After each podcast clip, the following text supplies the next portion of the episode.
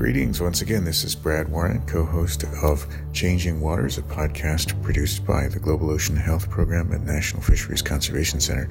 Happy to bring you today an interview with the founder of the first bait freezer on the coast of Maine, Jerry Cushman. Jerry's a well known lobsterman and civic leader in the industry, and they've got a big shortage of herring, which is the primary bait used in the fishery, and it's the main fishery on the coast of Maine. Um, probably 90% of the jobs in fishing. The herring have become scarce for a variety of reasons, one of which some scientists say is climate change affecting the underlying food web. And uh, Jerry's response uh, to a scarcity of this bait is to make sure that they can buy it and bring it in from out of state in frozen condition. No one's ever done this. They've had access to plenty of local production and they just buy it fresh. Uh, so things are changing, and freezing it is a way of adapting to that change. Here's Jerry. Uh, my name is uh, Jerry Cushman, and we're on the fishing vessel Bugcatcher. And you built it five years ago. Yes, I did. Yeah. And tell me about the engine again. You... I have a uh, 700 horse Volvo D13 700 horse Volvo. Yeah. And your main fishery? My main fishery is lobster. Yeah. And then after that, you got a little bit of groundfish. I have um, two qualifying groundfish multi, northeast multi-species permits, which I get allocation. Um, I lease out most of it to my brother, or give it out to my brother, and then lease out the rest. Uh, but also qualify lets me go halibut fishing outside of three miles. Yeah, and then you got the association. I got the Maine Coast Fishermen's Association, which I'm president of. Yeah, and I sit on the board of the MLA. Um, and I am the sector president of our organization, and I'm president of the main co- uh, Port Clyde Fishermen's Co-op where we're, where we're at right now. Holy cow! So when I look at you, I only see one head, but you got a whole lot of ball caps on that head. Yeah. yeah. Uh, yeah. No wonder you, you got a few things to keep up on, and now you're on top of all that. You're building a cold store. Tell me why. Um, I'm building a cold storage because um, we took a major reduction in uh, herring quota uh, this year and that equals to about 78 million pounds. And um, Maine lobster fishery is pretty dependent on on that. And with that cut, I'm worried that we may run out of bait or not have enough infrastructure for bait to come from other states to get us by. Um, so I am building a freezer in Warren, Maine, um, to help as a kind of an insurance policy. Is that just for you, or are you going to supply the whole fleet? Um, it's not just for me. I'm going to build it big enough. It's going to be 60 by 70, and then from there, I will be leasing out uh, space to individuals, co-ops, and extra. Now, I'm I'm limited, um, and unfortunately, they, I won't have enough for everybody. But I'm, but those who who see it will buy in. Um, I got more people wanting to buy in than I have capacity. Yeah. That's a good tell right there. So there'll yeah. be more of this. You're the first, aren't you? Actually, I could probably build. I not probably. I know I could build three of these, and fill all three of them with lease space. Yeah, yeah. And th- this is all demand that wouldn't have existed ten years ago. Nobody thought freeze your bait. What's wrong with you? I mean, nobody would have gone for this. What's changed? We we're catching 130 million pounds of lobsters, and, and, to catch 130 million pounds of lobsters takes a lot of bait. Yeah. And um, and then so, you fluctuation in the bait abundance, and there you go. Yeah. Yeah. Um, I will say the frozen bait um, has been growing every year for the last 10 or 15 years. It's just getting more and more. You see more and more of it down here at the co-op through the year.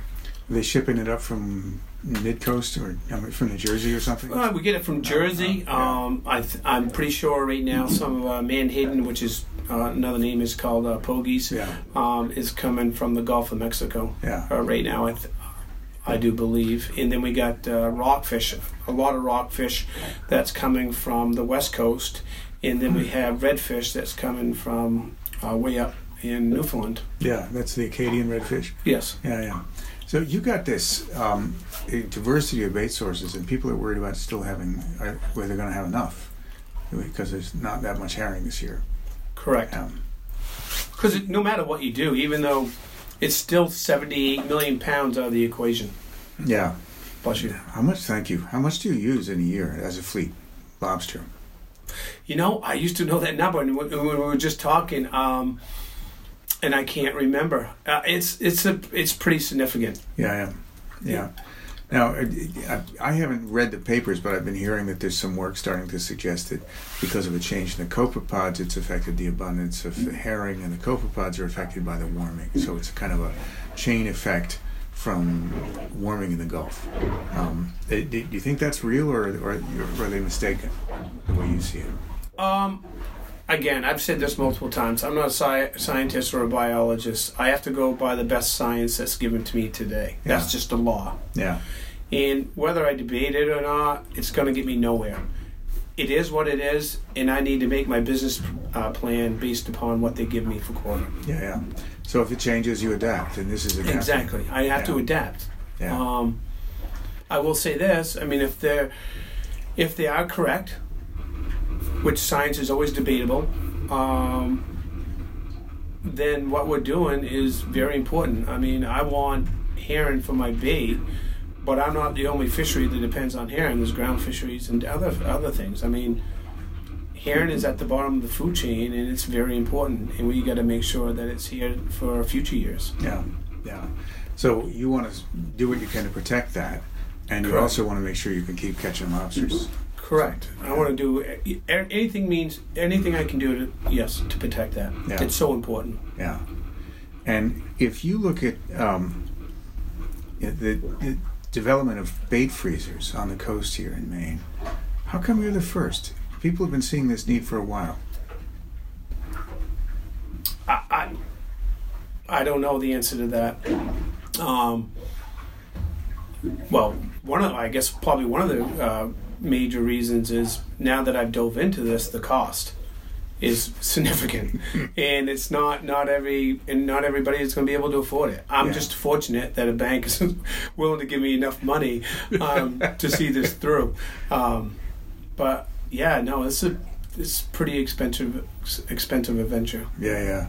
And how are you going to power the thing? These things are power hogs. I'm gonna. I uh, met with Central Maine Power yesterday for about two and a half hours. I, I'm um, I'm powering it with three phase power, which would help me on my electricity bill. Um, my hope was to um, have it off the grid and only use power if I needed it, but and do completely solar. Um, but that technology doesn't exist. As far as I'm, as far as I know, there's no freezers out there that are powered by solar, and that an engineer would would love to design one, and I would love to be the prototype. But yet, there's no funding for Yeah. that, and this was going to be an additional like 180 to 210 thousand dollars to do solar, Yeah. and um, so it really wasn't in my budget. If you um, if you went solar, the problem that you'd run into is energy storage. Storage Yeah, would be a big thing. Yeah. So you you- you'd have to spend two hundred thousand bucks on a bag of batteries. Yes. Yeah, yeah, yeah.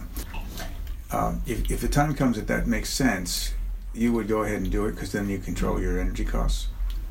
Yeah, yeah. I mean, hey, listen, I'm concerned about climate change as much as everybody else. Yeah. Uh, or for the most part, for most people.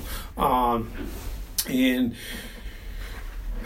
so I thought it was important to me to kind of get off the grid to kind of show that I'm I'm worried about climate change. I want to do my part to to help it, and I thought this would be a good idea. Here, here we are, providing bait for coastal communities, and we're off the grid Yeah, and we're bring and we're also bringing in a great protein. yeah.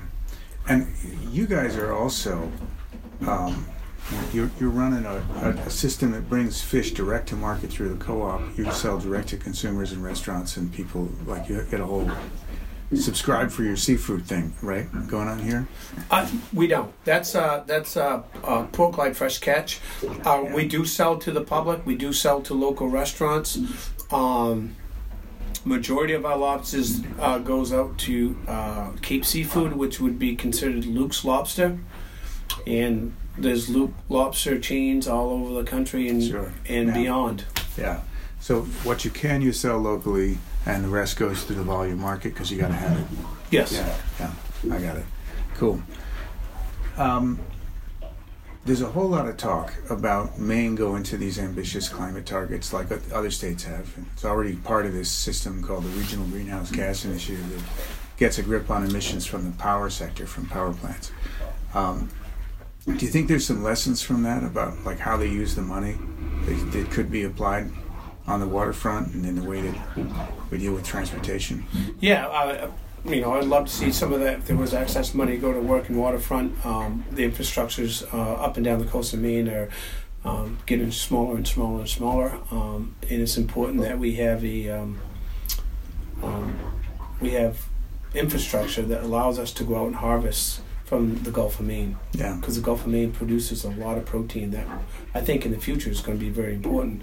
We talk about climate change and everything else, but if you you know, there's a lot of studies out there that protein alone is going to be important in the future. Yeah.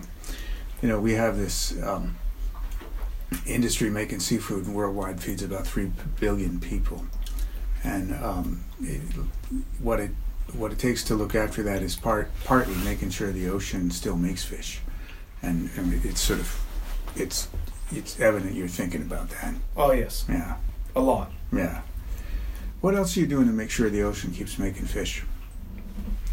Um, policy, a lot of policy work. Yeah. Um, and accountability in the fishery. So Carlos Rafael, not necessarily your best friend. Carlos Rafael and I have nothing in common. nothing. His business plan would be nothing like mine. Yeah, yeah. Yeah. Yeah. It's unfortunate that there's people like him in the world. Yeah. Right. I mean, it, it, it, from what I've seen, it sounds like the resilience of the Maine lobster industry in the face of a changing ocean is partly because you've got a dynamite management system. Yes. Yes, because the, the, fishermen are very involved. Um, DMR helps guide us um, through policy work, and they do a great job. Yeah. And part of what you do every year at the Maine Fishermen's Forum, the Lobster Association gives a prize to an enforcement officer. And I'm thinking, how many fisheries are there that I've ever seen that give a prize to a fish cop? I mean, it, it, like, you, tell me why you guys like having fish cops around. Let's just put well, that. Well, they enforce the laws that we put in place. We put in laws, and there's no sense putting laws in place if you can't enforce them. And they do that, and they do. They help that uh, protect the resource. Um, everybody picks on the Coast Guard or the Marine Patrol, but when you're in trouble, they're the first ones you're going to call. Yeah, yeah, that's right. And so they deserve awards.